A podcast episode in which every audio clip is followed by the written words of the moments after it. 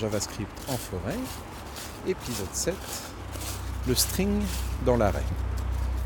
Un petit jeu de mots lamentable, mais pour un épisode très important, sans doute assez court, pour mettre un premier pied dans la programmation fonctionnelle avec JavaScript. Bonjour à tous, je suis dans le parc de l'abbaye de la Cambre à Bruxelles. On va donc parler un petit peu plus en détail ce qui différencie l'approche fonctionnelle en JS de l'approche soit impérative procédurale, soit même orientée objet. Prenons un problème très simple qui concerne tous les devs, la transformation de liste. Pourquoi la transformation de liste c'est un problème qui nous concerne tous? C'est parce que l'un des grands intérêts de l'informatique, c'est d'éviter la répétition en, automatisant hein, les tâches répétitives sur lesquelles on a le contrôle. Ça veut dire que l'un des objets qu'on utilise le plus en informatique, c'est la liste. Hein. une liste dont tous les éléments sont formatés de la même manière, si bien que je peux faire des itérations sur cette liste automatique pour transformer élément par élément de ma liste un contenu en un autre. C'est un très grand classique. Par exemple, je prends une API, un serveur, qui me retourne une liste de personnes, d'accord, dont je ne veux garder que les prénoms, pour faire plus tard des statistiques sur ces prénoms-là. Ou alors je veux garder que les âges, pour faire plus tard la moyenne des âges de mes utilisateurs. Quelque chose comme ça. Donc c'est un très très grand classique, hein. on part d'une liste et on transforme. Ici ma transformation consiste à extraire une sous-partie de tous les objets présents dans ma liste. Alors on imagine hein, ma liste, euh, le crochet de l'œret ouvrant, et puis ensuite mon premier objet, hein, les accolades de l'objet, avec un nom, un prénom, etc., quelques propriétés, et puis fermer l'accolade virgule, et puis mon deuxième objet avec un nom, un prénom, un âge, etc. etc. D'accord? Donc euh, cette liste-là, si je veux par exemple ne garder que les âges, la méthode procédurale est relativement simple. Hein. je vais procéder à une itération sur mon array. Donc par exemple en utilisant une boucle for. Hein. For, ouvrez la parenthèse, let i égale 0. Et puis tant que i est inférieur à euh, la taille de mon array length, hein, sa taille, virgule encore, et i++, fermez la parenthèse, ouvrez la. Voilà mon schéma classique de boucle for procédurale qui me permettra de traiter tous les éléments d'un array. Hein. Si maintenant à l'intérieur de ces accolades du for, je fais un petit console.log de, disons que mon array s'appelle personne avec un S, donc personne crochet de i, ça va afficher mon objet 0, mon objet 1, mon objet 2, et ainsi de suite. Hein. Toute simple qui fait juste un console.log. Tant et si bien que si je m'intéresse qu'à l'âge, par exemple, hein, il me suffit dans cette euh, petite, petite boucle for let i égale 0, point virgule i inférieur à personne, point i plus plus, la parenthèse, ouvrez la collade, console.log de personne, crochet, i à l'intérieur des crochets, fermez le crochet, point âge, bah, si tous mes objets avaient cette propriété âge, hein, voilà, je suis bien en train de récupérer une sous-partie de ma liste. Enfin, si je veux transformer ma liste de personnes en une liste d'âge, alors je vais procéder un tout tout petit peu différemment. Hein. en plus d'avoir ma liste de personnes, je vais commencer par euh, déclarer un nouvel array, const âge avec un S égale euh, ouvrez l'array vide crochet, crochet, point virgule. Et puis après, dans ma boucle for, je vais pusher petit à petit dans mon array. Hein. Donc euh, de personne de i point euh. Maintenant, après la boucle, je fais un petit console.log de âge avec un S et me voilà avec un array qui ne contient plus que les âges. Donc j'ai vraiment le cas archi classique d'une transformation de liste. Hein. Je suis parti d'une liste, me voilà avec une toute nouvelle liste hein, qui va m'aider hein, pour mes prochains calculs, par exemple, obtenir la moyenne des âges, savoir qui est le plus âgé ou savoir qui est euh, le plus jeune, etc. etc. Donc euh, vraiment quelque chose que on pourrait faire dans n'importe quelle app ayant des utilisateurs sur lesquels j'essaye de commencer à miner un peu la donnée euh, pour savoir, pour essayer d'en tirer des conclusions sur mon public. Un cas classique. Ok. Cette approche que je viens de faire, elle est archi impérative. Si j'ai jamais fait d'informatique, en la lisant, je ne comprendrais rien du tout. hein. C'est ça, impératif, ça veut dire elle réfléchit comme un ordinateur réfléchit, pas spécialement comme un humain. Elle utilise des mots de vocabulaire hein, propres à l'ordinateur et non pas propres à la pensée humaine. Alors bien sûr, il y a toujours une convergence. hein. Quand on a choisi le mot for ou for each, hein, pour chaque, bah, c'est pour que ça ressemble un petit peu à la pensée humaine tout en faisant marcher correctement l'ordinateur. Euh, mais n'empêche, on est quand même sur un code, si j'ai pas fait quelques mois d'informatique, je ne pourrais pas le comprendre correctement. D'accord? Alors, la programmation fonctionnelle, un de ses buts numéro un, c'est de rendre ce qui est impératif le plus déclaratif possible. Tout ce qui est dur à comprendre dans mon code quand je le lis, parce que c'est du jargon informatique, je vais essayer de le transformer en le plus possible euh, des fonctions, euh, des mots-clés humains qui me permettent de comprendre ce que ce code fait. D'accord? Donc c'est un des buts de la programmation fonctionnelle. Quand on dit fonctionnel, c'est rechercher des fonctions telles que dans la description humaine de comment fonctionnent les choses, d'accord? Et ensemble les combiner, les organiser dans un code le plus lisible possible, le moins impératif possible, le plus déclaratif possible. Donc voilà notre but numéro un. Donc ça peut passer en JavaScript, hein, dans un premier temps, par être un peu moins impératif. C'est, véritablement un continuum hein, de impératif à déclaratif. Il y a des milliers de possibilités qui sont un peu plus déclaratives, un peu moins impératives, mais il n'y a jamais un maximum dans un monde ou dans un autre. On se place toujours, on place toujours le curseur un peu plus dans une direction ou dans l'autre. Donc par exemple, en JavaScript, on a la boucle for off, qui est vraiment pas mal. Elle permet d'itérer de la même manière sur un array. hein. For const individu, off personne avec un S. Et me voilà déjà dans une itération, j'ouvre la collade ici, qui itère sur chacun des éléments de mon array. Donc la boucle for off, elle est vraiment faite pour ça, pour itérer sur tous les éléments d'un array. Mais vous notez que je n'ai pas déclaré de, petit i, euh, euh, nom de variable utile pour faire mon petit itérateur, mon petit compteur.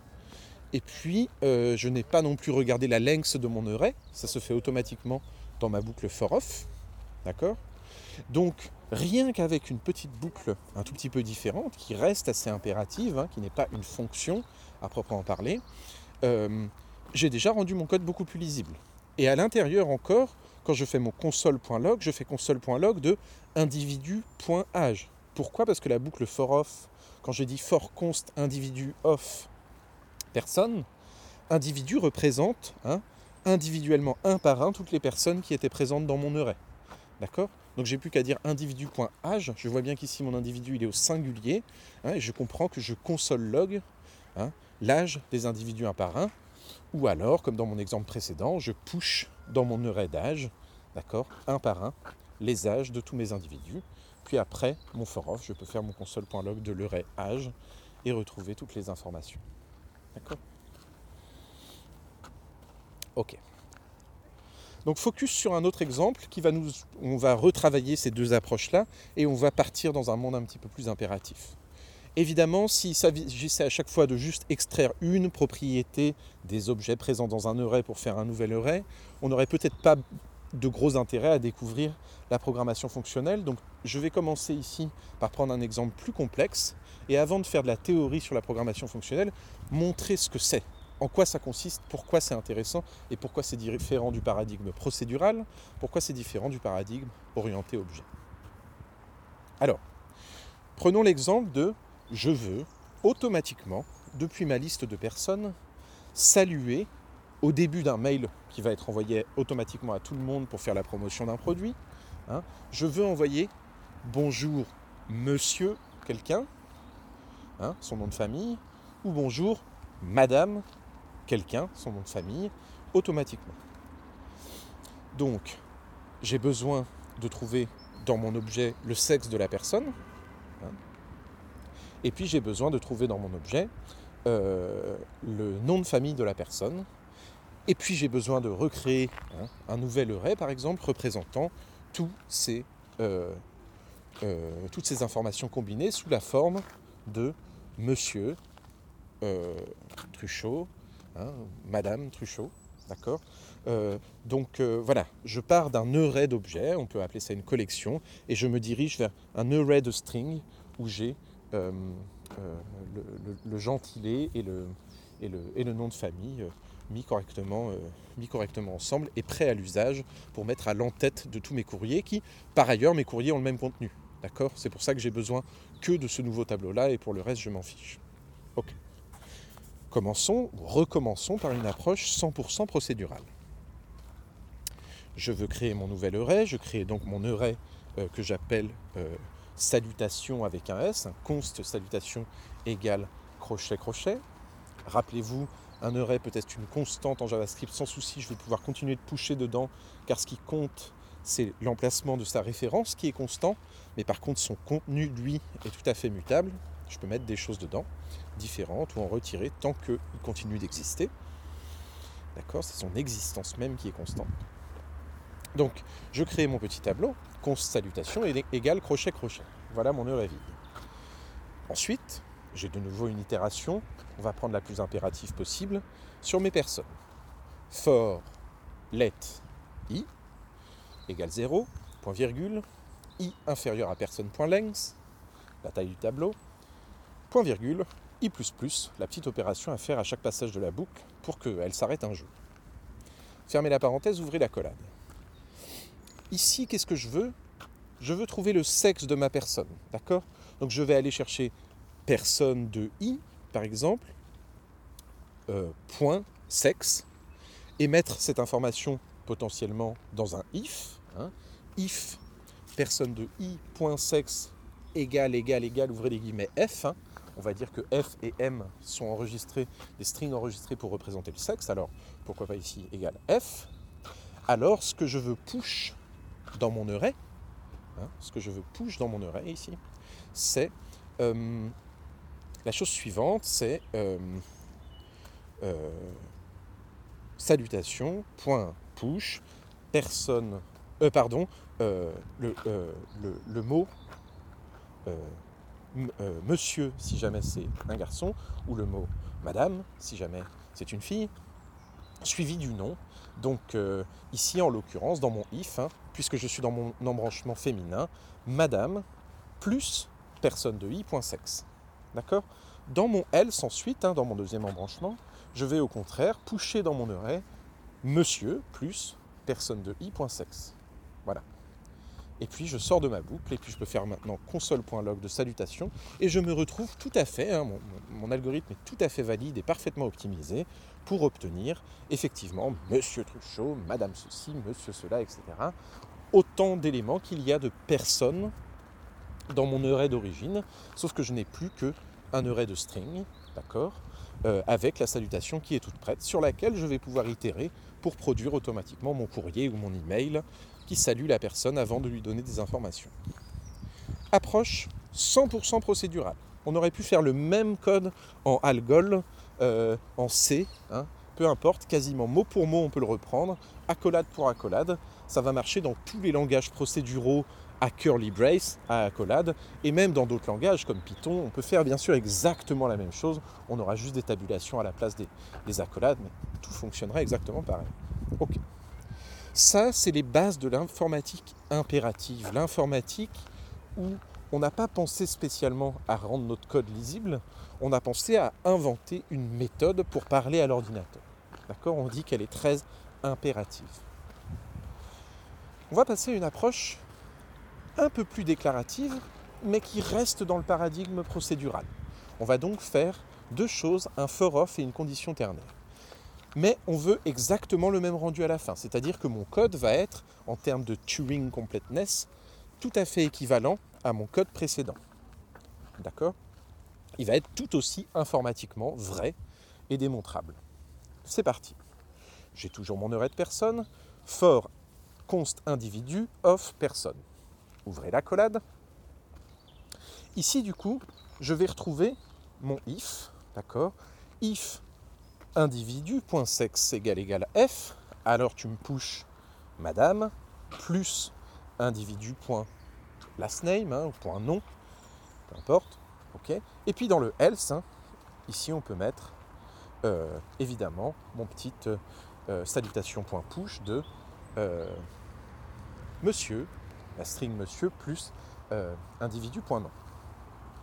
Donc on a déjà quelque chose d'un peu plus lisible, d'un peu moins impératif, pourtant on n'est pas du tout sorti du paradigme procédural. Attention, on va faire un tout petit pas en avant vers du plus déclaratif en sortant un tout tout petit peu du procédural, enfin pas vraiment. Ici j'ai vraiment un if, d'accord, qui fait une action de push dans un des embranchements et qui fait une action de push dans, dans le else, dans son autre embranchement. Souvent, quand je suis dans un cas comme ça où je fais la même action dans les deux embranchements, je peux transformer facilement mon if en condition ternaire. Qu'est-ce que la condition ternaire en JavaScript et dans plein d'autres langages? Ben, C'est une forme raccourcie de if, mais qui devient une expression, comme j'en ai parlé dans un épisode précédent. Hein. Le if, hein, je ne peux pas faire var toto égale if quelque chose en JavaScript. Je peux le faire dans d'autres langages comme en Rust ou autre, mais je ne peux pas le faire en JavaScript. Le if, c'est un mot-clé, hein, une instruction qui arrive ici et qui retourne rien par elle-même. Il faut que je fasse quelque chose dans un de ces embranchements. Au contraire, la condition ternaire marche comme le if, sauf qu'elle est une expression, elle retourne quelque chose. Hein. Donc la condition ternaire, c'est très simple, je mets ma condition, hein, personne, point, sexe, égal, égal, f, puis je rajoute un point d'interrogation pour montrer la première alternative, c'est si la personne c'est F, hein, au cas où c'est vrai, alors ça va me retourner, je vais retrouver tout de suite la chaîne Madame plus personne point nom. Et puis alors euh, les deux points, et puis monsieur plus personne point nom. Hein. Donc si vous ne connaissez pas la condition ternaire, je vous laisse chercher sur Internet, mais c'est très très simple en fait. Hein. La condition ternaire, elle permet de faire un if sur une seule ligne et qui retourne un résultat. J'ai plus qu'à mettre toute cette condition ternaire-là dans mon push, hein, et donc j'ai plus besoin de mes embranchements de if. Si je regarde mon code, du coup, je suis dans ma boucle for, d'accord, mais j'ai plus qu'une seule ligne, directement salutation, point, push, ouvrez la parenthèse.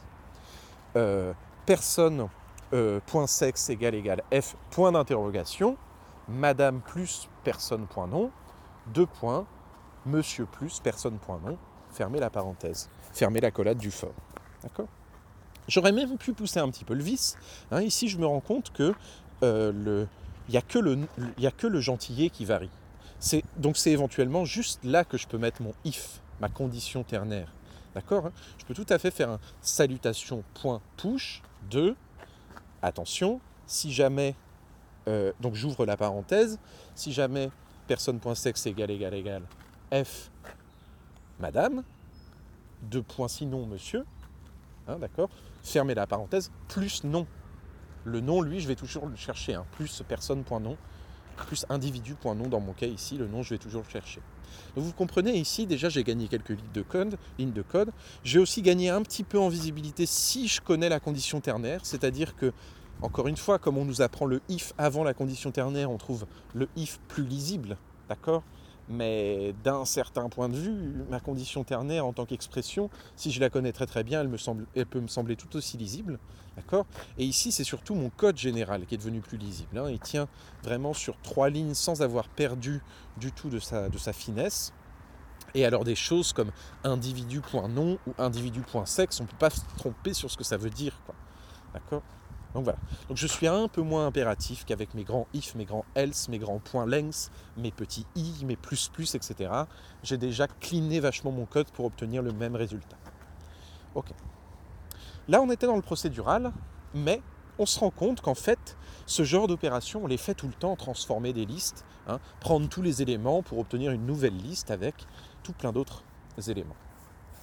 Qui dit on a une structure particulière comme la liste et dit on a un genre de procédure qu'on refait tout le temps avec ces listes dans notre code, dit dans le monde de l'orienté objet que nos listes devraient avoir une méthode qui font ça tout seul. Hein. On devrait avoir une magnifique classe représentant la liste, d'accord Et puis toutes les euh, instances de nos listes pourraient profiter d'une méthode présente dans la classe hein, pour procéder à ces transformations pour faire des actions liées aux listes. Donc ça, c'est tout à fait l'approche orientée objet qui consiste à dire, pour un type particulier de choses, comme la liste, je prévois les propriétés qui la concernent, comme le length qui représente sa taille, mais surtout les méthodes qui la concernent. D'ailleurs, le push, c'est une méthode qui sert à mettre quelque chose dedans. Voilà, je prévois la description de comment marche ma liste, puis j'instancie plein de listes dans mon JavaScript, d'accord Et j'exécute des méthodes dessus, hein, d'une manière ou d'une autre, pour les modifier. Alors dans le pur orienté objet, hein, voilà, c'est des méthodes qui modifient ma liste, d'accord? Hein? Donc euh, ici, le push, c'est vraiment très classique.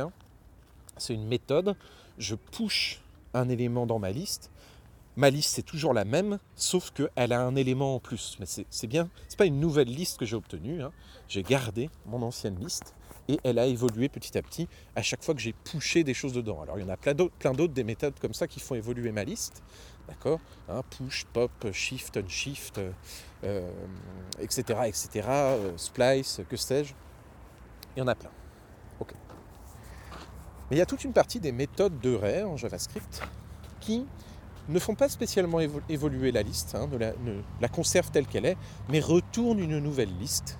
D'accord Donc c'est des méthodes à différencier des autres parce qu'elles se rapprochent plus de la programmation fonctionnelle, même si ici on reste vraiment dans une orientation objet en termes de design, hein, en termes, de, paradigme de programmation, on est vraiment dans une forme orientée objet. Et on voit à quel point c'est puissant. Hein. Ce serait super chiant d'avoir une méthode Euret push qui serait à part des Eurets et qu'il faudrait que j'utilise systématiquement en lui passant et le et la chose à pusher dedans.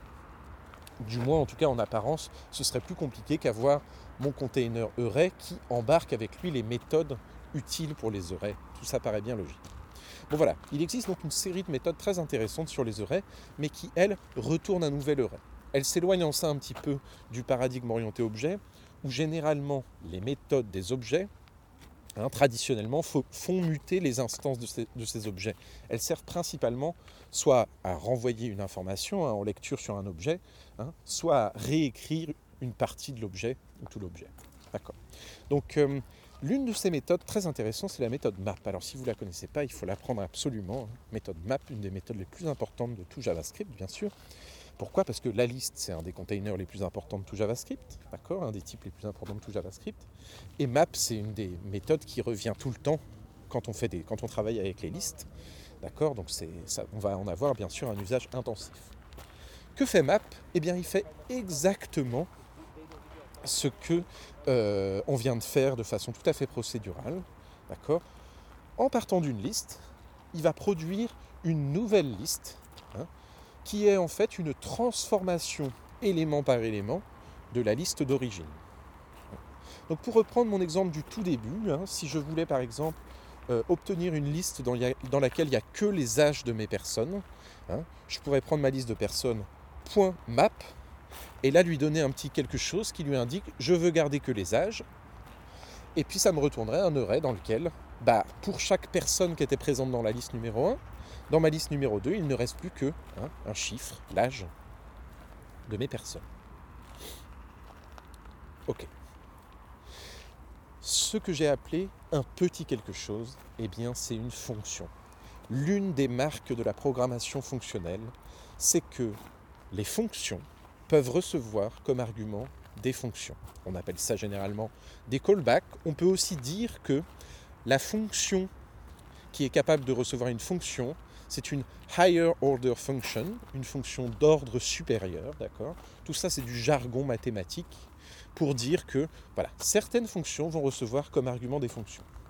On a un autre morceau de jargon qui consiste à dire hein, mes fonctions sont first class citizens, sont des citoyens de première classe. Ça ne veut pas dire grand-chose d'extraordinaire, ça veut dire que mes fonctions, comme je peux les passer comme argument à une autre fonction, en fait, elles sont traitées comme des valeurs comme les autres. D'accord? C'est très important de retenir cette idée-là.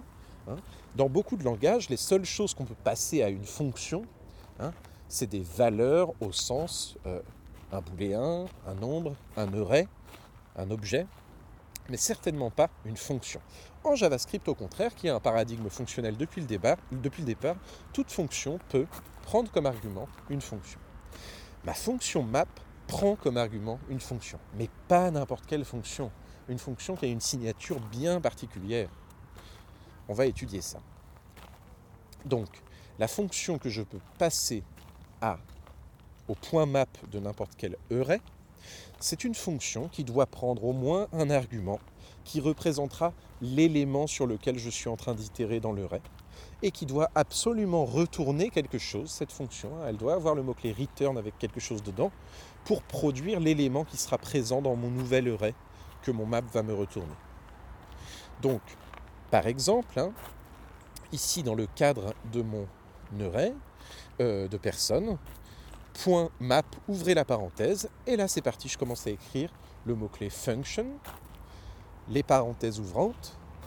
Ici je vais mettre mon argument, par exemple je peux appeler ça euh, individu, hein, ça ressemble beaucoup au for off dans ce cas, à mon for off. Fermez la parenthèse, ouvrez les accolades, return individu.age, individu.age, point virgule, fermez l'accolade, fermez la parenthèse, point virgule eh bien ce person.map avec cette fonction-là, hein, elle va, cette fonction, s'appliquer à tous les éléments présents dans mon array personne et me retourner un magnifique array avec à chaque fois la sous-partie .age hein, pour chacun de ces éléments. D'accord? Donc c'est très pratique. Hein.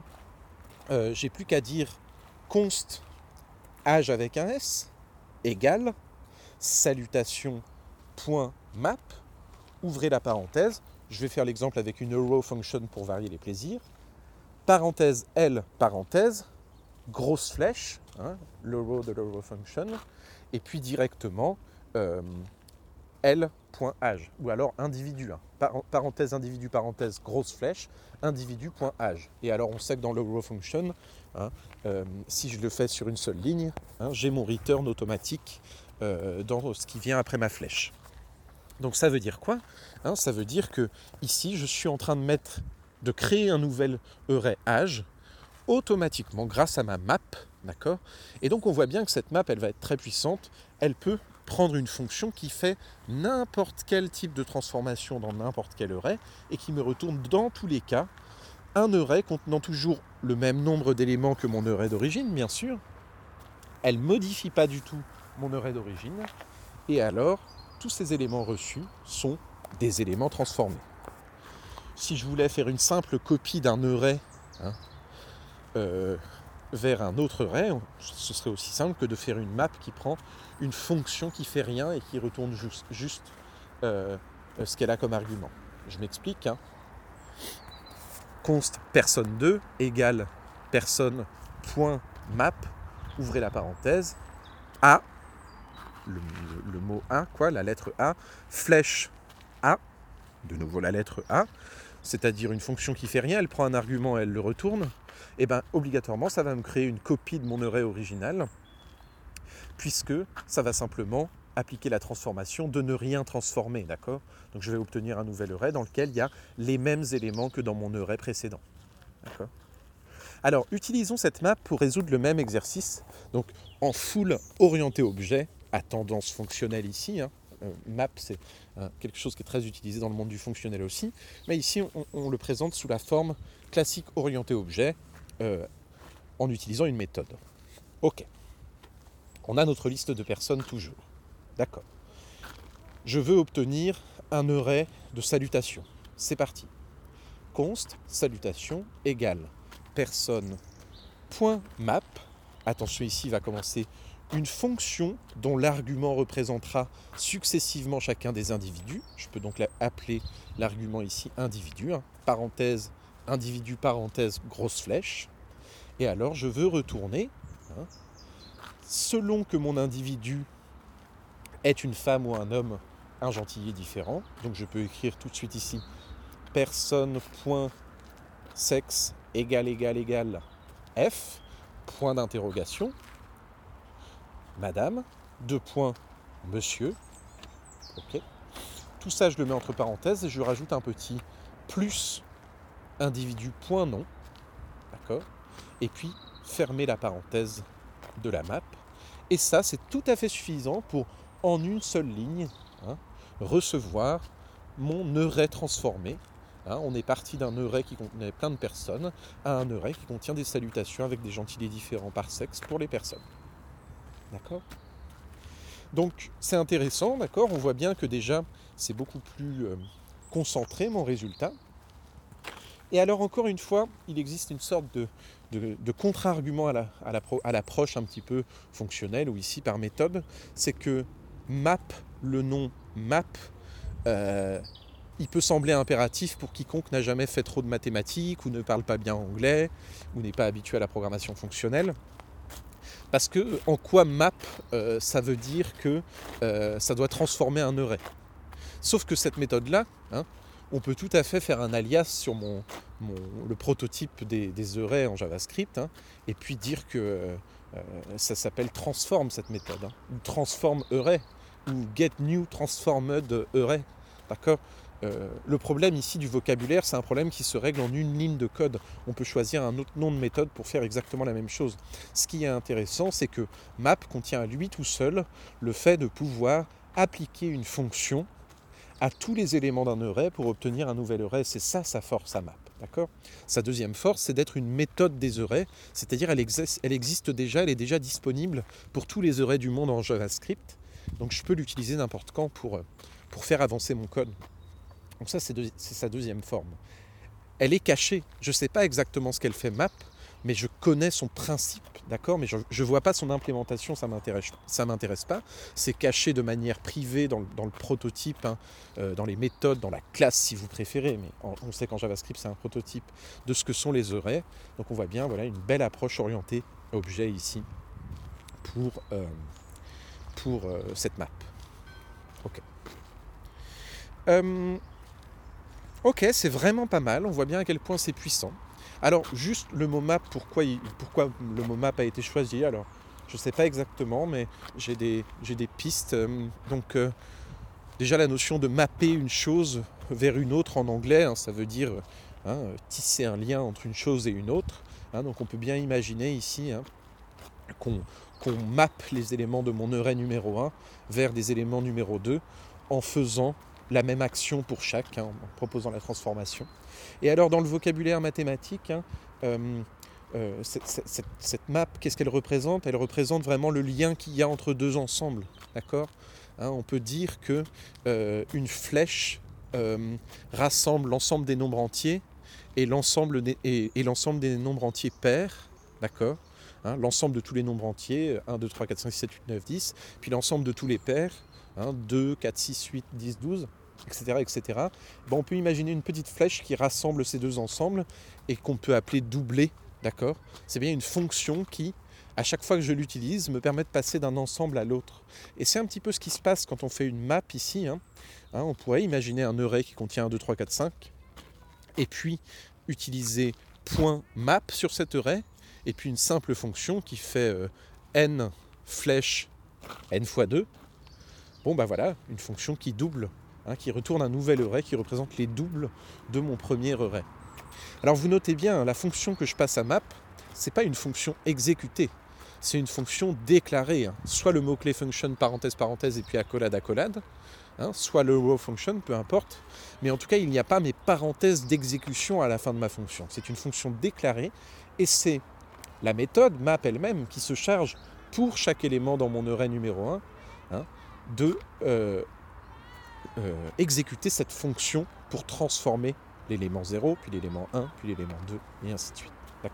Donc je lui passe bien une callback, une fonction que lui-même exécutera tout seul plus tard. D'accord? Donc, euh, donc voilà pour, pour, décrire un petit peu mieux ce mot-clé map et essayer d'exprimer pourquoi il est déjà beaucoup plus déclaratif, même s'il est déclaratif au sens un peu mathématique. Donc ça demande d'avoir une formation un petit peu mathématique pour euh, euh, bien comprendre pourquoi on a choisi ce mot-là pour représenter la transformation de Ray. Ça peut être un autre mot hein, dans d'autres langages euh, qui représente le même genre de fonction. D'accord. Donc voilà l'approche dite orientée objet avec déjà une petite tendance fonctionnelle, à la fois pour le fait que map, c'est un mot-clé de la programmation fonctionnelle, peut-être plus utilisé en programmation fonctionnelle qu'en orienté objet en général, hein, représenter ce genre de méthode de liste. Et puis par ailleurs, euh, le, fait que c'est une, fonction d'ordre supérieur, c'est-à-dire une fonction qui prend une fonction elle-même comme argument. Hein, Ce n'est pas toujours quelque chose qu'on va avoir dans le monde de l'orienté objet. Pourquoi? Bah, Tout simplement parce que dans l'orienté objet euh, le plus rigoureux et classique, tout est classe, tout est objet. D'accord?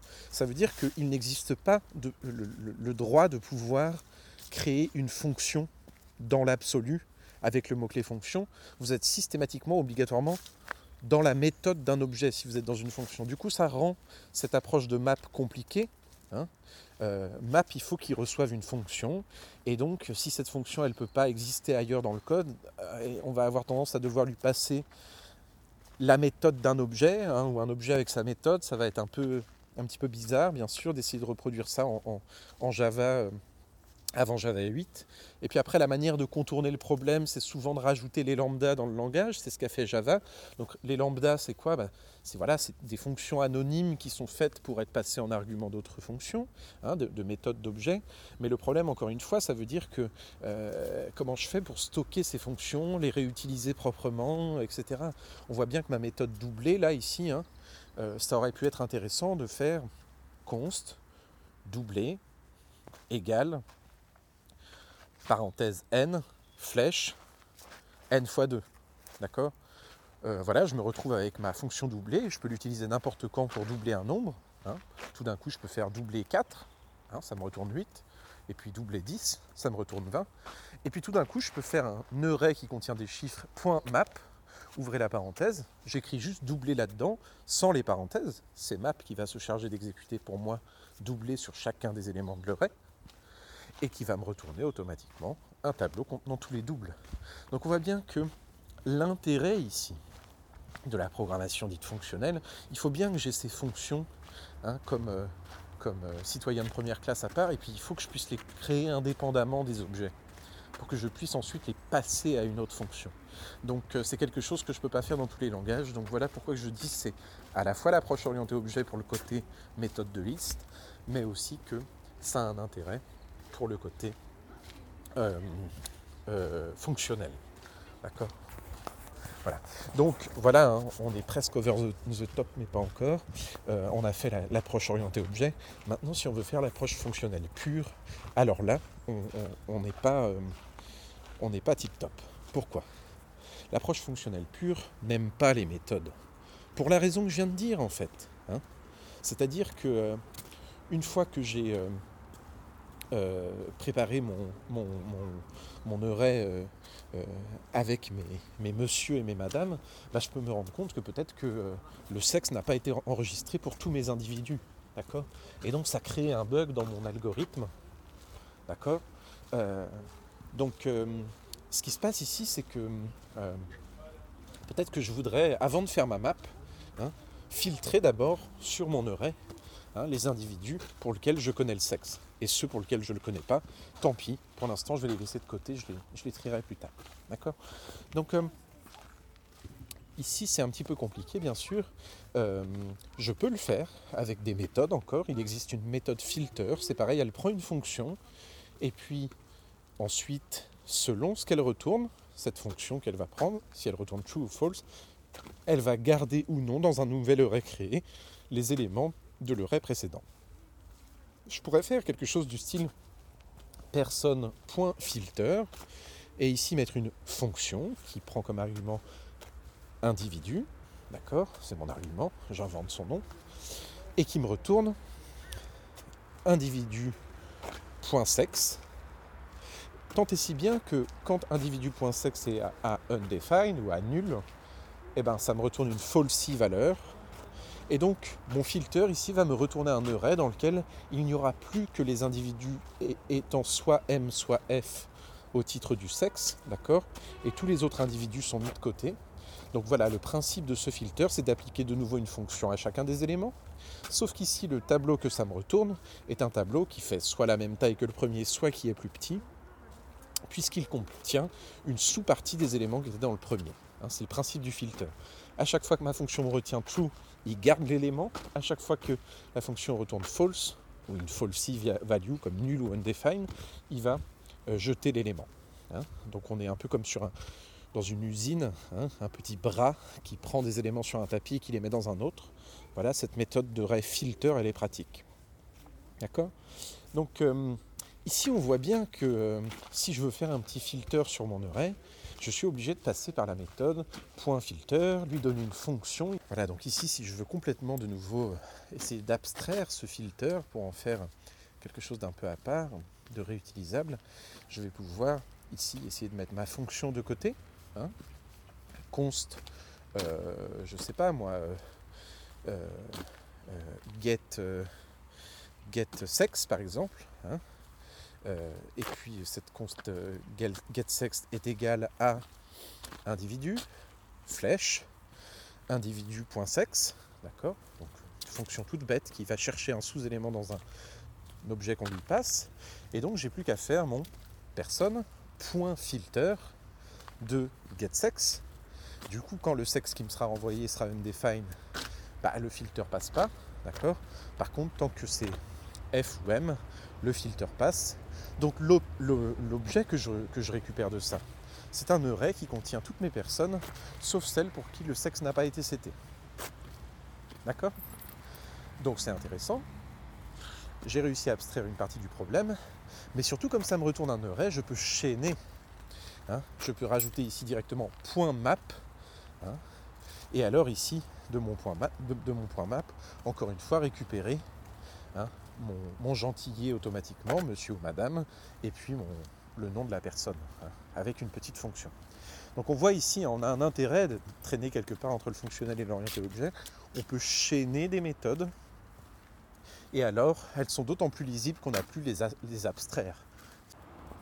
Donc euh, personne point filter de getSex euh, on peut l'appeler par exemple salute with gentillet, hein, euh, ou say hello with gentillet, hein, ma petite fonction qui, euh, en fonction du sexe, euh, bah, va, me, retourner la salutation et le nom. Donc on appelle ça tout simplement chaîner des méthodes. Hein. On peut se le permettre à partir du moment où on a une méthode qui retourne un type similaire à l'objet d'origine sur lequel j'ai exécuter ma méthode. Ici, je pars d'une liste, je fais un point filter dessus, ça me retourne une liste. Donc je peux continuer avec un point map, ça me retourne une liste, avec un autre point map, et avec encore quelques fonctions comme ça. Tant que ça me retourne des arrays, on est tout bon. Et puis le jour où ça me retourne plus un array, je suis obligé d'arrêter ma chaîne. Et donc le résultat de toute cette chaîne-là, encore une fois, je le stocke dans ma constante salutation. Hein, donc je peux me retrouver avec un const salutation égale personne point filter telle fonction, point map telle fonction, point map telle fonction. Je peux les chaîner à l'infini pour mettre toute ma logique ici. Et tout ça va se mettre automatiquement dans ma variable salutation. Donc on voit bien, on déclare très peu de variables. Il y a quelques fonctions qui ont leur tout petit scope, le temps d'une map ou le temps d'un filter. Ces fonctions peuvent exister à part si j'en ai besoin, à part dans mon, dans mon code. D'accord? Mais il reste un tout petit défaut ici. D'accord? Ce tout petit défaut, c'est que comme je pars systématiquement d'une méthode de ray, je ne peux pas complètement abstraire la notion de filter get age en une seule fonction. Il faudra, à chaque fois que je veux récupérer les âges de mes personnes, que je réutilise mon point filter, ouvrez la parenthèse get age, ma fonction qui est capable de prendre la sous-partie âge. D'accord? Ou de la même manière, je ne peux pas abstraire elle-même ma fonction map qui va chercher systématiquement euh, mes éléments. Ça veut dire quoi? Ça veut, qui, transforme mes éléments. Ça veut dire quoi? Ça veut dire que dans chaque programme que je vais créer, il va falloir que je crée ma, petite get age et il va falloir que par ailleurs je crée, je, la passe à mon filter. Jamais je n'aurai devant les yeux hein, une fonction bien propre qui est capable de faire le filter du get age en un seul mot-clé qui représenterait euh, une fonction voilà, pure à part. Donc ici du coup, hein, ma problématique, euh, je ne peux pas continuer de rendre mon code plus déclaratif. Tout ce que je peux faire, c'est éventuellement une fonction qui prend en entrée un array, puis, et puis en deuxième argument une fonction, et qui me retourne hein, l'array filter euh, automatiquement avec cette fonction. C'est tout ce que je peux faire pour euh, passer au niveau d'abstraction supplémentaire. Eh bien, rien que faire ça, rien que faire ça, ça peut résoudre une partie de mon problème. D'accord? Je peux ici, du coup, maintenant, euh, dire que je crée un filter qui n'est plus vraiment dépendant des listes. D'accord?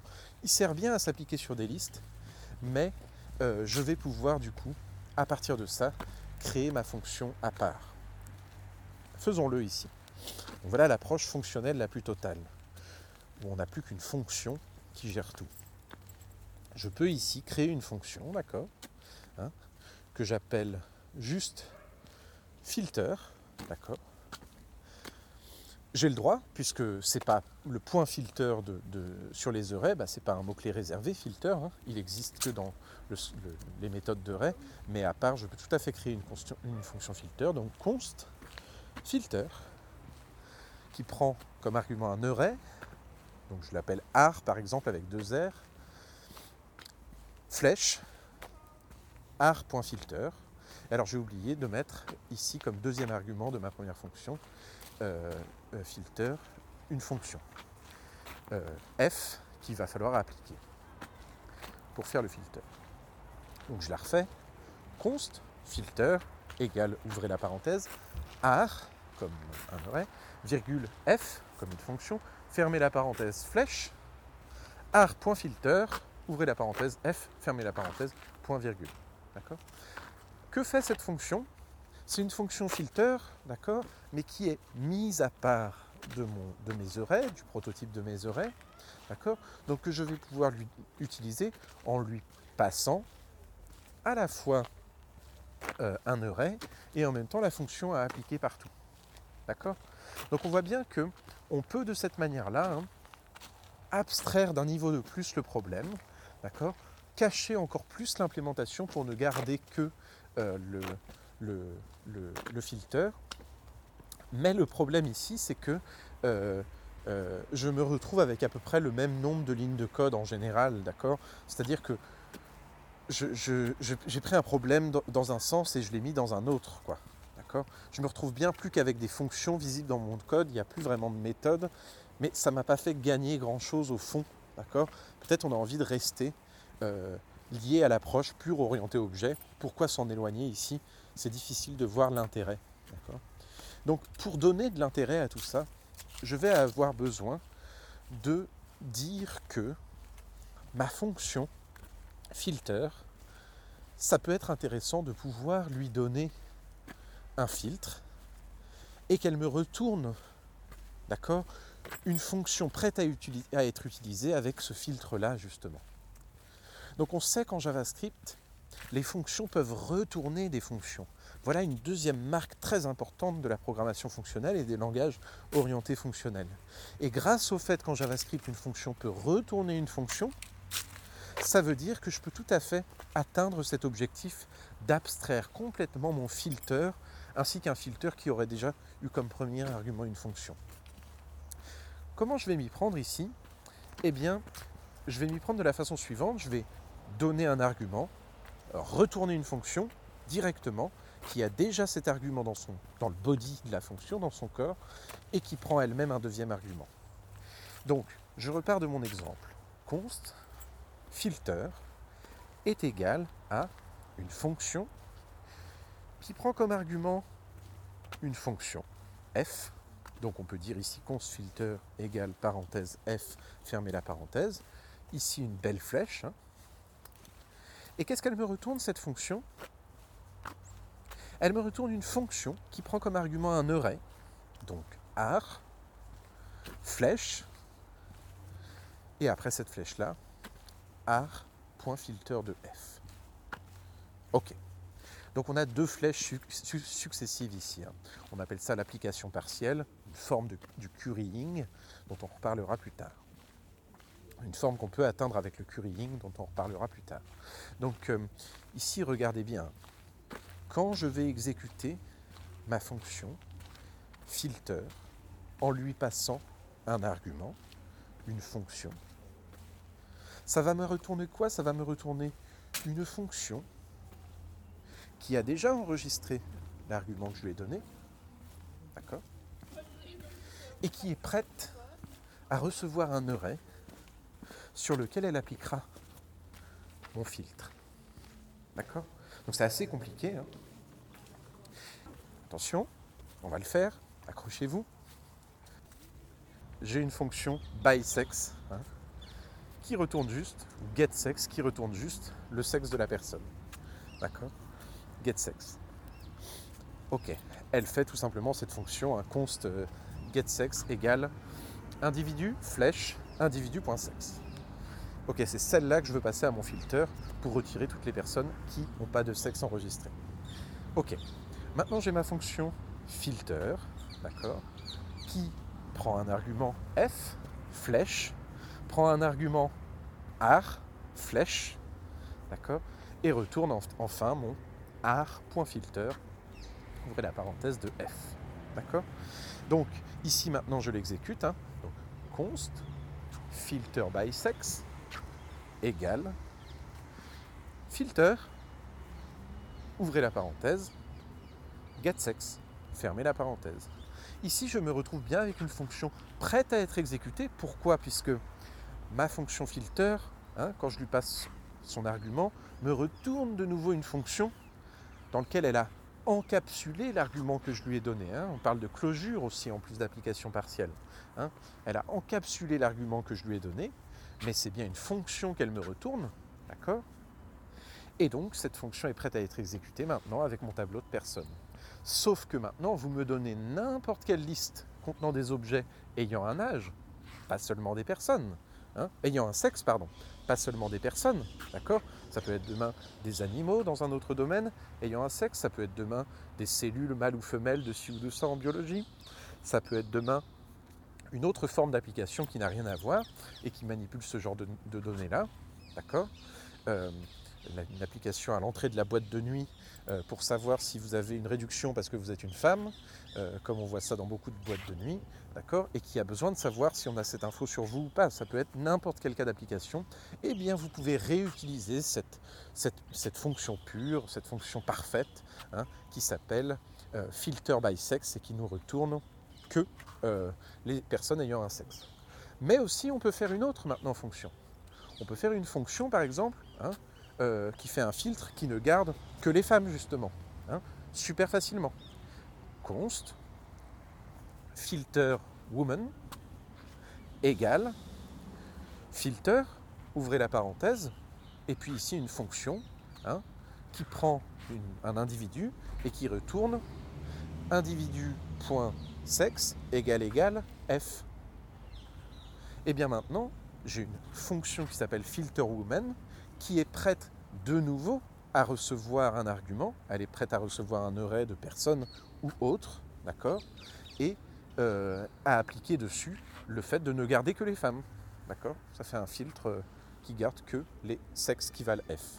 Donc on imagine bien maintenant que les cas d'application sont infinis, d'accord non seulement je vais pouvoir abstraire au maximum toutes mes fonctions que je vais réutiliser de projet en projet, mais aussi en combinant les bonnes fonctions avec les bonnes fonctions, hein, je vais pouvoir tout à fait euh, euh, rendre mon code comme une espèce de grande boîte de Lego, d'accord j'ai plus qu'à faire les combinaisons qui vont bien au bon moment, et puis euh, je suis refait quoi.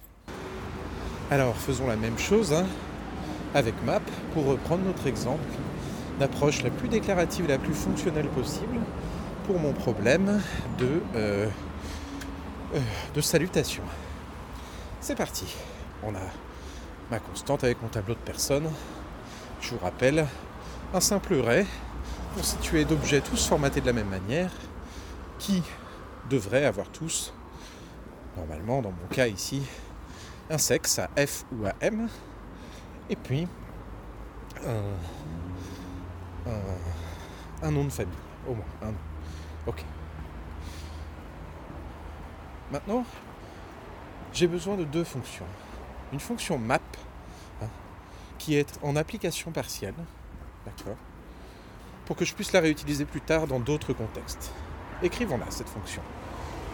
const map égale f flèche ar A2R, comme on dirait, flèche, art.map, ouvrez la parenthèse, F, fermez la parenthèse.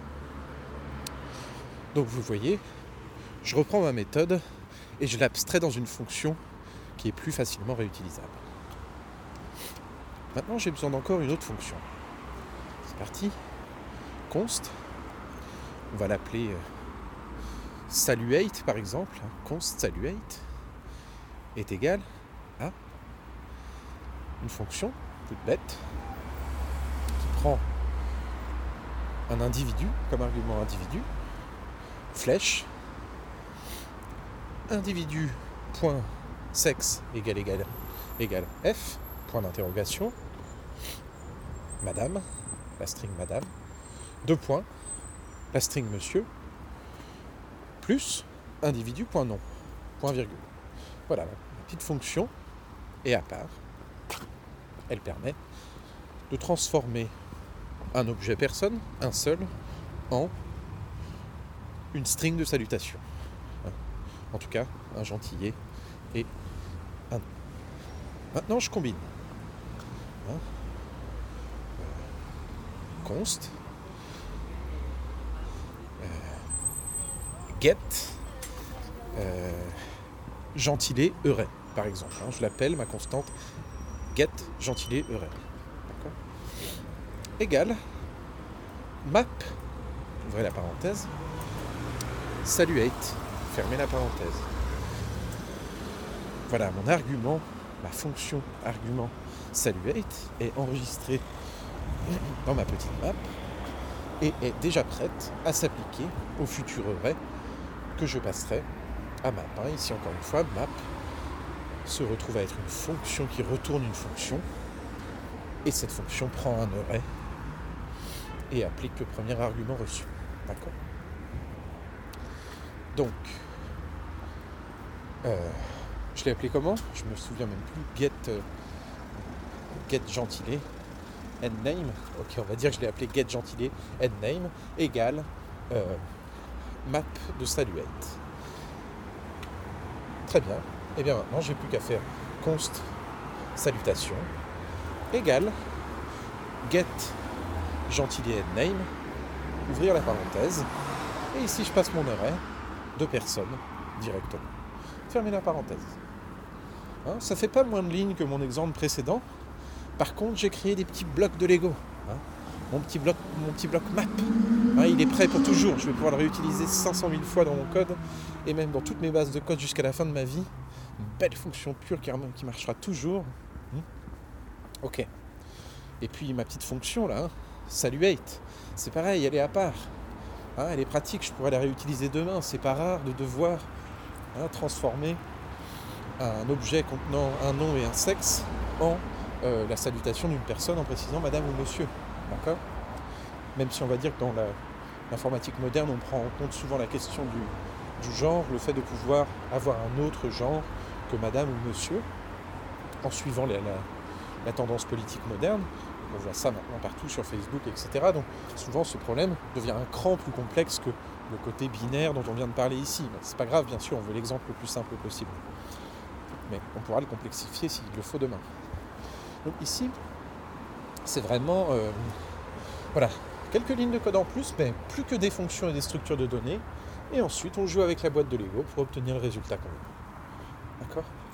Donc voilà l'approche fonctionnelle la plus déclarative, puisque le cœur de mon code, hein, celui qui ne peut pas être caché, celui que je ne peux pas déporter dans d'autres fichiers, qui représente vraiment mon main.js, hein, ce qui représente vraiment le cœur de mon code, à quoi il ressemble? Il ressemble à ça. Const, salutation, égale, get gentilé endname, ouvrir la parenthèse, deux personnes. Et donc on voit ici que le cœur de mon code est le plus lisible possible. Il n'y a plus de petits caractères, de petits plus plus, de petites nouvelles variables. Hein, d'éléments, de, mots-clés du langage, de fort, de ci ou ça. Il n'y a plus rien de tout ça dans mon code. J'ai plus que des noms de fonctions. Et maintenant, le problème de ce code-là, c'est plus l'informatique, c'est l'humain. Ça devient une science humaine, comment bien nommer les choses. Hein. Hein, là, je ne suis pas du tout satisfait. Euh, je me débat avec des exemples de noms, je n'ai pas encore trouvé le bon. Mais quand j'aurai trouvé le nom parfait qui représente cette opération, là, je pourrais vraiment en faire une petite librairie que je partage avec tout le monde et avec tous mes prochains projets. Là, j'ai vraiment touché quelque chose. Et mon map, comme je disais, pouvoir le réutiliser à l'infini. Et puis petit à petit, je vais abstraire encore d'autres choses, mon filter, mon ci, mon ça. Et je vais me rendre compte qu'à la fin, avec une simple cinquantaine de petites fonctions pures, je peux déjà mais, résoudre 99,99% des problèmes de l'informatique. D'accord? Déjà avec trois fonctions pures, map, filter, reduce, je peux déjà résoudre 80% des problèmes. C'est pas de moi, c'est une citation d'un très grand informaticien dont je ne me rappelle plus le nom là maintenant, mais c'est pas grave. Donc, euh, qu'on retrouvera sûrement dans mon autre podcast, informaticien et informaticienne célèbre. Donc voilà. Ok, donc voilà mon exemple fonctionnel. Accrochez-vous, c'est pas facile. Accrochez-vous. On va continuer jusqu'à ce que ça devienne naturel pour vous de penser comme ça. Ça va? Donc euh, on va reparler de tout ça, mais on, peut complètement abstraire map, le mettre de côté, hein, et puis faire euh, une fonction qui se charge de doubler n'importe quel élément dans n'importe quel array à part de tout objet, sans être une méthode. Sans être une méthode de ray. Donc là se trouve la grande scission entre le monde de l'orienté objet et le monde du fonctionnel. Hein. Pour les grands tenants de l'orienté objet, c'est tout à fait logique qu'on ait des objets qui contiennent tout un tas de méthodes qui ont une action positive sur le type d'objet qu'ils sont. D'accord? On rassemble ensemble les propriétés, et les méthodes liées à un type particulier. D'accord? Euh, et tout ça est du coup très logique. Le code est organisé tout à fait logiquement par domaine. Au contraire, du côté du fonctionnel, ah non, si on veut pouvoir faire des belles combinaisons de fonctions, si on, peut, si on veut vouloir combiner tout type de fonctions avec des higher order functions un peu partout, etc., etc., on va avoir besoin que toutes nos fonctions soient à part de tous les types, à part de tous les objets, hein, et qu'elles prennent des arguments, d'accord? Que certaines fonctions retournent des fonctions, qu'elles puissent prendre des arguments qui sont eux-mêmes des fonctions, d'accord? Donc voilà, on a ici un début d'introduction sur le sujet. Alors si vous n'avez pas tout compris à cet épisode, bien sûr, accrochez-vous. Hein. on va redonner beaucoup d'exemples similaires jusqu'à ce que ça rentre, d'accord? Jusqu'à ce que vous voyez, vous ayez un petit peu la lumière sur à quel point ça peut être intéressant et positif de commencer à adopter le fonctionnel. Mais d'un autre côté, on voit bien que les tenants de l'orienté objet ont raison. C'est chiant d'avoir tout un tas de fonctions Hein, qui ne sont pas liées à un type particulier, d'accord Et qu'il faut savoir ce qu'elles prennent comme argument automatiquement hein, pour savoir comment bien les utiliser. C'est pour ça aussi qu'on dit souvent, hein, il y a beaucoup de gens, en tout cas des tenants de la programmation fonctionnelle, qu'elle n'est pas très efficace si on n'est pas dans un monde statiquement typé. Et c'est le cas en JavaScript, on n'est pas dans un monde statiquement typé. D'accord? Il n'y a pas de, de, compilateur qui vérifie les types de chaque chose pour voir si on a le droit d'exécuter telle ou telle fonction dessus tant et si bien que ça rend très compliqué parfois hein, le fait de connaître la, signature de toutes nos fonctions par cœur, d'accord, et de s'assurer en amont qu'on n'a pas fait d'erreur si on a une approche fonctionnelle du JavaScript à 100%. Hein. D'un certain point de vue, si je fais euray.toto, il va me dire que Toto n'existe pas dans d'accord? Par contre, si jamais je veux utiliser donc au même titre, Hein, Euray.map, c'est facile de retrouver qui s'appelle Euray.map et qui sert pour les arrays. Si ma map ou mon filter ils sont à part des arrays pour pouvoir être plus réutilisables en général et plus combinables en général, alors euh, euh, il faut que je sache absolument que le genre d'arguments qu'ils prennent, c'est des fonctions, des arrays, dans quel ordre, etc. etc. S'il y a une application partielle ou non, etc. Euh, etc. Donc c'est pas évident de faire du fonctionnel dans un monde non typé, et vous verrez beaucoup de tenants du fonctionnel, de défenseurs du fonctionnel qui disent oui, c'est vraiment la meilleure manière de programmer, selon moi, à partir du moment où on est dans un, dans un langage statiquement typé, ce qui n'est pas le cas de JavaScript. D'accord? JavaScript, je vous rappelle, dynamiquement typé. Donc euh, voilà, des débats intéressants euh, entre fonctionnel orienté objet. Euh, souvent, hein, souvent, souvent, souvent, les, débats qui animent, qui opposent les deux communautés sont des, débats vraiment inintéressants, d'accord, avec beaucoup de mauvaise foi. ici, par contre, vous avez un argument qui est vrai. Hein, sur l'organisation générale du code, l'orienté objet est mieux, en général, d'accord Et puis, euh, euh, par rapport au fonctionnel, dans un monde, en particulier dans un monde euh, où on manque de type, hein, c'est juste vrai. et d'un autre point de vue, le, fonctionnel permet plus de combinaisons et plus de réutilisabilité des fonctions. C'est vrai aussi. Et donc c'est un trade-off de choisir d'organiser son code en classe euh, et en instance, ou plutôt en full, en full, en full fonctionnel. Et bien sûr, nous, dans notre univers JavaScript, on n'a pas besoin de choisir, et c'est ça qui est super, on peut faire un peu des deux. D'accord hein, Selon, euh, selon euh, notre envie et selon notre programme, on, peut, on peut piocher un petit peu dans les deux paradigmes pour résoudre notre problème. Et le fait qu'on n'ait pas de type euh, de la même manière, euh, de la même manière euh, à la fois c'est représente une difficulté supplémentaire pour faire du code sérieux, d'un autre côté pour avancer vite hein, dans un peu toutes les directions est très pratique. Alors j'ai appris que l'université de Stanford, qui est très prestigieuse pour ses filières en computer science aux États-Unis, avait mis maintenant à la place de Java euh, JavaScript comme premier programme, le premier langage de programmation à apprendre pour les élèves qui commencent le parcours. Et de plus en plus, on voit de plus en plus d'universités qui, enfin, après des années et des années, adoptent enfin JavaScript pour faire des cours. Aujourd'hui, on avait quelque chose d'un petit peu bizarre, c'est que on avait des gens qui étaient mieux formés en JavaScript après avoir fait juste un peu de formation professionnelle que des gens qui étaient sortis d'un bac plus 5 en informatique et qui n'avaient jamais vu de JavaScript de leur vie, parce que JavaScript, ce langage mal aimé, hein, était très peu adopté dans le monde académique, très peu enseigné. Heureusement, depuis quelques années, on a enfin JavaScript à l'université. Et alors, c'est un très bon premier langage pour son côté multiparadigme, justement, d'une part, et alors pour son côté non typé. Voilà. Donc, euh, voilà, on va finir là-dessus. Retenez que de cet épisode, pour l'instant, si vous voulez avancer sur la programmation fonctionnelle en JS. Retenez bien la chose suivante.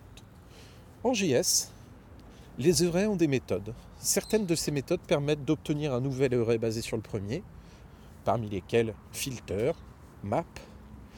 Ces méthodes sont des higher order functions. Ce sont des méthodes, donc des fonctions, qui prennent comme argument une fonction pour l'appliquer ensuite elle-même à chaque élément présent dans mon array, même si le concept de higher order, function est beaucoup plus large en général. D'accord? Des fonctions qui prennent comme argument des fonctions. Très intéressant. Elles sont pratiques, ces méthodes, d'accord? Mais elles, elles, trouvent une limite. Donc elles sont plus euh, déclaratif bien sûr et, mieux organisé que des simples boucles forts à la volée qu'on répète à l'infini, dans lesquelles on crée des nouvelles variables, etc. D'accord? Elles sont plus déclaratives, mais elles, présentent une limite. C'est que le fait qu'elles soient bindées aux oreilles, le fait qu'elles soient des méthodes de ray, nous empêche de, un, les combiner correctement les unes avec les autres, deux, d'abstraire ce qu'elles font. Hein.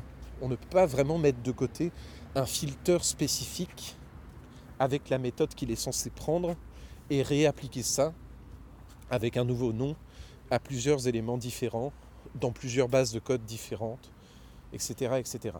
D'accord? Donc, la programmation fonctionnelle, pour bien fonctionner à un niveau optimal, veut vraiment que les fonctions ne soient pas bindées à des objets de cette manière-là, mais plutôt qu'elles soient à part de toute structure de données et qu'on lui passe systématiquement en argument les différentes structures de données dont on a besoin, et elle nous retourne un résultat en fonction de ça.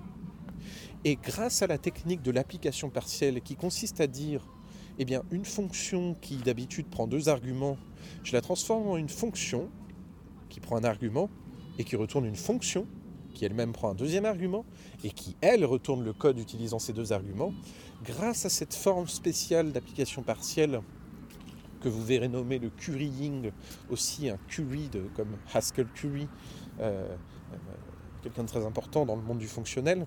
Euh, donc voilà, que vous entendrez nommer parfois currying, même si c'est un peu un abus de langage. voilà, application partielle currying nous permettent, encore une fois là aussi, d'aller très loin dans cette dans cette, euh, dans cette euh, discipline de la programmation fonctionnelle et, dans l'informatique en général pour abstraire complètement nos idées, nos calculs, nos fonctionnalités et pouvoir les réutiliser de toutes parts dans notre code, hein, les combiner au maximum et les réutiliser même d'une base de code à l'autre de façon pratique. Hein. Donc, euh, donc voilà, ici on, a vraiment un bel exemple de fonctions retournant des fonctions avec une utilité intéressante. Encore une fois, ici, on parle de higher order function. Donc, tout ce qui est hein, fonction d'ordre supérieur, higher order function, c'est les fonctions qui prennent en argument des fonctions ou qui retournent des fonctions. Hein. ça recouvre cette double réalité extrêmement pratique dans le monde de la programmation fonctionnelle. D'accord? Accrochez-vous, ce n'est que le début. D'accord? On reparlera de, map filter, de reduce aussi. On reparlera de tout ça avec des, exemples nombreux. Mais surtout, on va voir aussi maintenant comment aller encore à un niveau plus loin dans l'abstraction avec la composition et le pipe, hein, le compose et le pipe, qui consiste à dire euh, Ah, mais on peut même prévoir une fonction hein, capable de combiner plusieurs fonctions, elle-même capable de prendre comme argument des fonctions, et notre boîte de Lego s'élargit énormément. Hein. on va se retrouver avec plein de nouvelles petites pièces, et on va pouvoir prouver très facilement leur intérêt et leur réutilisabilité euh, dans le monde du fonctionnel en découvrant la prochaine fois le compose et le pipe. D'accord? Euh, Ne baissez pas les bras. C'est difficile au début, mais vous allez voir, c'est euh, tout un monde qui va rendre vos compétences de programmeur plus achevées, d'accord? Plus fines et qui vous donnera des nouveaux outils si vous n'avez jamais eu l'approche fonctionnelle Hein, dans votre carrière jusqu'ici, que vous soyez débutant ou chevronné, ça peut vous apporter quelque chose, c'est sûr. Euh, tout comme quand on a fait que du fonctionnel, euh, il faut passer par de l'orienté objet à un moment euh, pour, bah, pour découvrir une nouvelle approche et élargir sa boîte à outils. Voilà. Allez, c'était Loïc Truchot pour JavaScript en forêt. Pour une fois, je n'étais pas en forêt, mais c'est pas grave. je vous souhaite du bon temps, malgré ces temps troublés, et je vous dis à très bientôt pour un nouvel épisode. Salut